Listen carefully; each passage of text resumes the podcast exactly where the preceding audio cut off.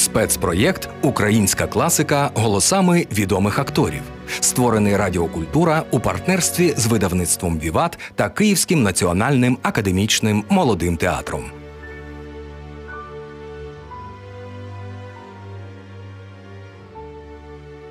Фрагмент роману Юрія Яновського Майстер корабля читає Артем Мартинішин.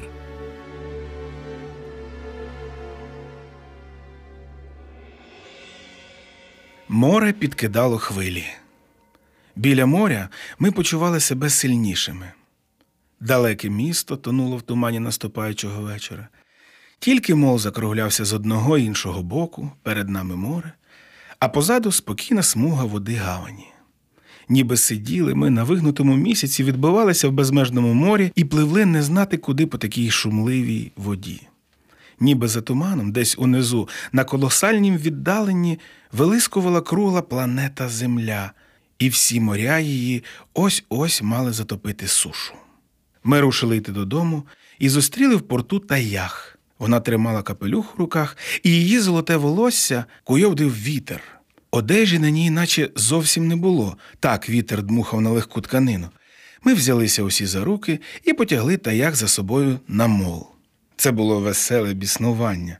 Ми щось кричали, вибігши на мол, і були як паруси, що кожної хвилини можуть знятися в повітря і попливти один за одним у радісну морську безвість. Та як щось співала, але хрипливі нотки почувалися в її голосі, немов хотіло прорватися ридання. Вона кинулася мені на шию і жагуче поцілувала в губи, притулившися всім тілом. Потім вона поцілувала сева. Я, мабуть, сплю, сіла вона на камінь. Дружочок, візьми мене за голову. Сев почав фантазувати про далекі острови, про голих чорних королів і високі зелені пальми, що ревуть і гойдаються від шторму на піщаному березі. Дружочок, цебто я, намалював картину життя на цьому спеченому острові, картину сходу сонця, коли воно вертикально підіймається на пекуче небо, і заходу коли сонце падає, одразу утворюючи чорну ніч тропіків, де немає сутінків і вечірніх тіней. Халупа на похилому березі, яка тремтить од вітру, і мево свічки, що раз у раз б'ється по стінах, і хазяї не знати чого викинуті до цієї пустелі і забуті людьми. Та ях слухала і мовчала. Лише поглядала на нас радісно і забута усмішка, професійна усмішка балерини набувала іншої виразності. Ми помітили, що в театрі в неї не раз з'являлася така ж усмішка. Під час танку, коли траплялися перерви і переходи, вона любила зайвий раз упевнитися, що ми сидимо в залі, я чи сев. Ми сиділи. У нас було одне місце, де вона завжди знаходила нас. Вона не любила танцювати і танцювала холодно, коли не було в театрі знайомих. Їй здавалося тоді, що вся публіка чужа, як купа каміння, розкиданого по залі. Треба було їй когось, хто репрезентував би глядачів. Зате нам вона танцювала так, що ми захлиналися з гордості. Тоді викликала її захоплена зала безліч разів, і вона підходила до рампи, усміхаючись нам і кладучи руку на серце. Нам заздрило все людське море. Шторм, як розлютований оркестр, викидав щоразу нові й нові симфонії, збільшуючи темп і тембр. Коли б у таку погоду високопарусний бриз з'явився на морі, ніхто б не побачив би на ньому парусів. Тільки щогли гнулися б і хляскали шкотами, а команда, прив'язавшись до койок, забула б, де в людей стеля і де підлога. Ми побачили, як хвиля несе щось на собі. Крізь туман ми розгледіли щоглу чи якийсь брус, подібний до неї. На один кінець, ніби хтось кинув купу мокрої одежі. На щоглі лежить рукав, а з нього виглядає рука. Голова людини притулилася до дерева, і довге волосся розчісує вода. Передній кінець щогли йшов над водою, як простягнута з глибини моря рука велетня. Сео полетів у воду і, не вміючи плавати, стояв по пояс у воді і чекав, доки щогла наблизиться до нього. Я вагався, знаючи, що вода холодна, але щогла, підпливши до берега, почала битись об камінь, струсила з себе у воду зляканого вершника, разів зо два збила сева з ніг і могла потрощити йому кості. Я плигнув у воду й собі, скинувши туфлі штани. Екземпляр людини, що її викинуло море, був навдивовижу живучий. Ми його трусили і ламали, волочили по піску і садовили на землю, терли, гойдали і вибирали з рота в нього пісок і траву, доки він нарешті прийшов до пам'яті.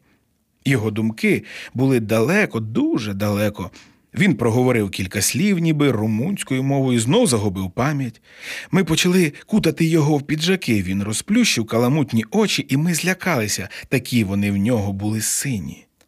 Ми не відривалися від зусиль його розуму вимовити ще щось, що дало б нам ключ, хто він є, цей бурлака з моря.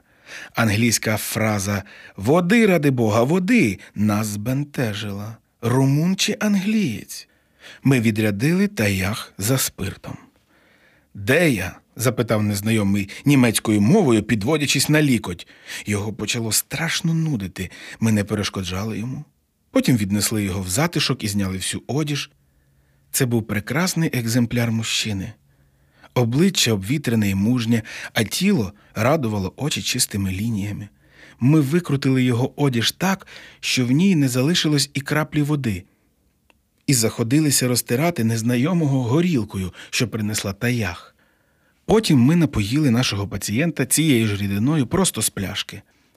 Зусилля наших шістьох рук, щира робота і наша, горілка в роті і шлункові зробили своє діло. Незнайомий остаточно прокинувся і засоромився, відчувши себе голим серед нашої компанії. У таях горіли очі. Вона не могла відірвати погляду від тіла цього матроса. Ми знайшли якір на його руці.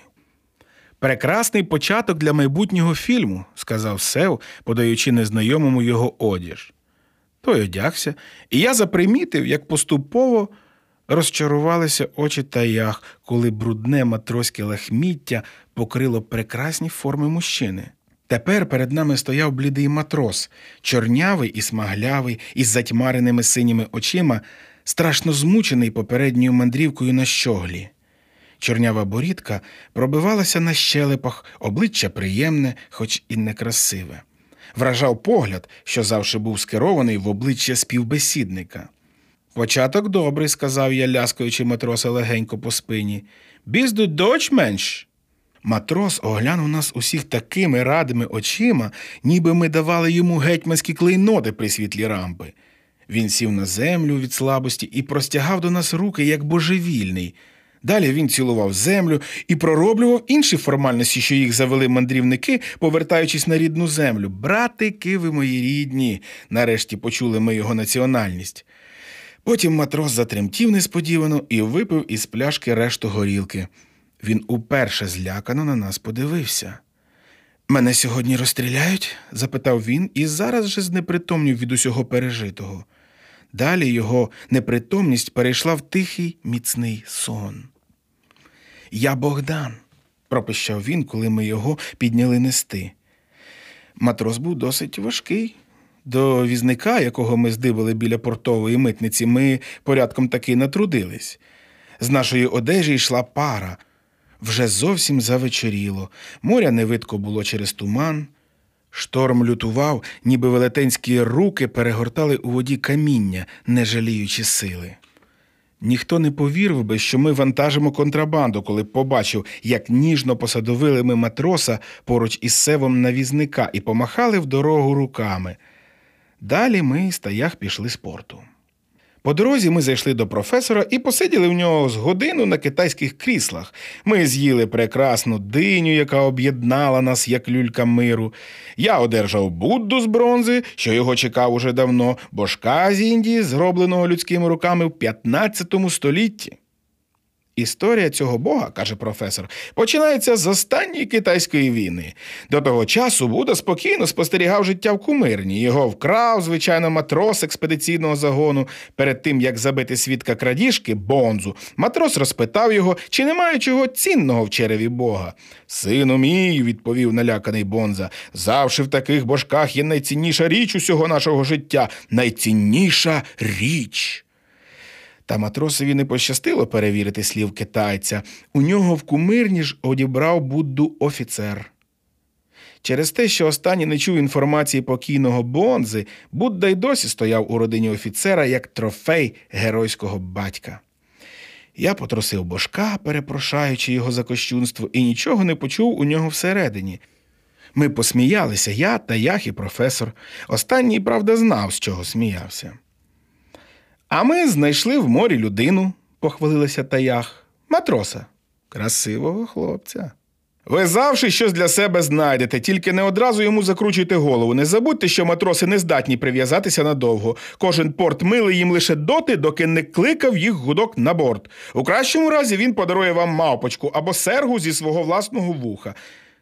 Ми промовчали. Одначе вас не задовольнить жоден мрійник і романтик. Вам треба сильної руки, пошерхлої руки моряка і його посолених вуст із запахом горілки і міцного матроського тютюну. Фе, професоре, які у вас думки про мене? Невже я подібна на дівку з пристані? Тим гірше, що не подібні. Мене тягнуть обрії. Я почуваю себе молодою і наївною. Мені хочеться завжди бути у вагоні поїзда, професоре. Напророкуйте мені щось цікавіше за матроса, навіть за цього гарного. Хай буде так, як буде, так, як ви захочете. Ми вийшли від професора, зігріті теплом цієї людини. Тихі вулиці міста були повні штормового вітру. Він проходив площами, як господар. Море билося десь об берег скажено і грізно. Я зазирав у безконечно лагідні очі та ях. На перехрестях вулиць ми зупинялися, бо вітер наче танцював навкруги нас. Ми цілувалися, не звертаючи уваги на прохожих, і йшли до іншого перехрестя. Там цілувалися знову, і я свистів з насолодою в пальці, але вітер свистів дужче. Заходь, дружочок, каже тая, коли ми рівняємося з її готелем. Це ж останній вечір. Завтра я від'їздю до Геної. Доки ми знову побачимося, пройдуть місяці. Проходячи коридорами готелю, ми помічаємо на дверях сева записку. Повіз Богдана до лікарні, повернуся пізно. Ми пишемо нижче. На добраніч і заходимо до кімнати таях. Кімната молодої, привабливої жінки завжди нагадує каюту. Тільки в ілюмінатор може литися таке свіже повітря. Каюту застелено килимом, по стінах пурпуровий шовк, блакитний газ повис на люстрі, високе ліжко виглядає затишно, справжня койка. Вона може приспати натомлену людину. Ми сиділи, загубивши розуміння власності рук. Ми хилилися одне до одного, як дуб і лоза, і кожне з нас було то дубом, то лозою. Там умирає моя тітка, сказала таях, а в Мілані живе батьків брат. Поїдемо зі мною, дружочок. Я промимрив щось, лінуючись відповідати, і поніс таях по кімнаті, не відчуваючи її ваги. Вона злякалася і здригнулася, шукаючи моїх очей і допитливо глянувши в них. Потім засміялася і, як воркітлива кішка, проказала мені на вухо. А я думала, що думала? Що й ти такий, як вони? Тепер не думаєш? Замість відповіді вона почала кружляти мене по кімнаті, доки не заморилася в кінець. Я попрощався і вийшов, почуваючи, що неймовірний тягар узяв на себе такими стосунками. Не загуби Богдана, крикнула вона з дверей. Губи мої були червоні і ніби не мої, коли я вийшов на вулицю. В обличчя мені ударив вітер, штормовий вихор. Ніч. На небі нагромаджувалися химерні темні скелі. Море здавалося чорною пащею колосальної машини, звідти дмухало солоним густим повітрям, вітром неймовірної сили. Був шторм. Ви слухали фрагмент роману Юрія Яновського Майстер корабля. Читав Артем Мартинішин. Проєкт створений Радіокультура у партнерстві із видавництвом Віват та Київським національним академічним молодим театром. Слухайте найкращу українську класику у виконанні відомих акторів і акторок в ефірі Радіокультура.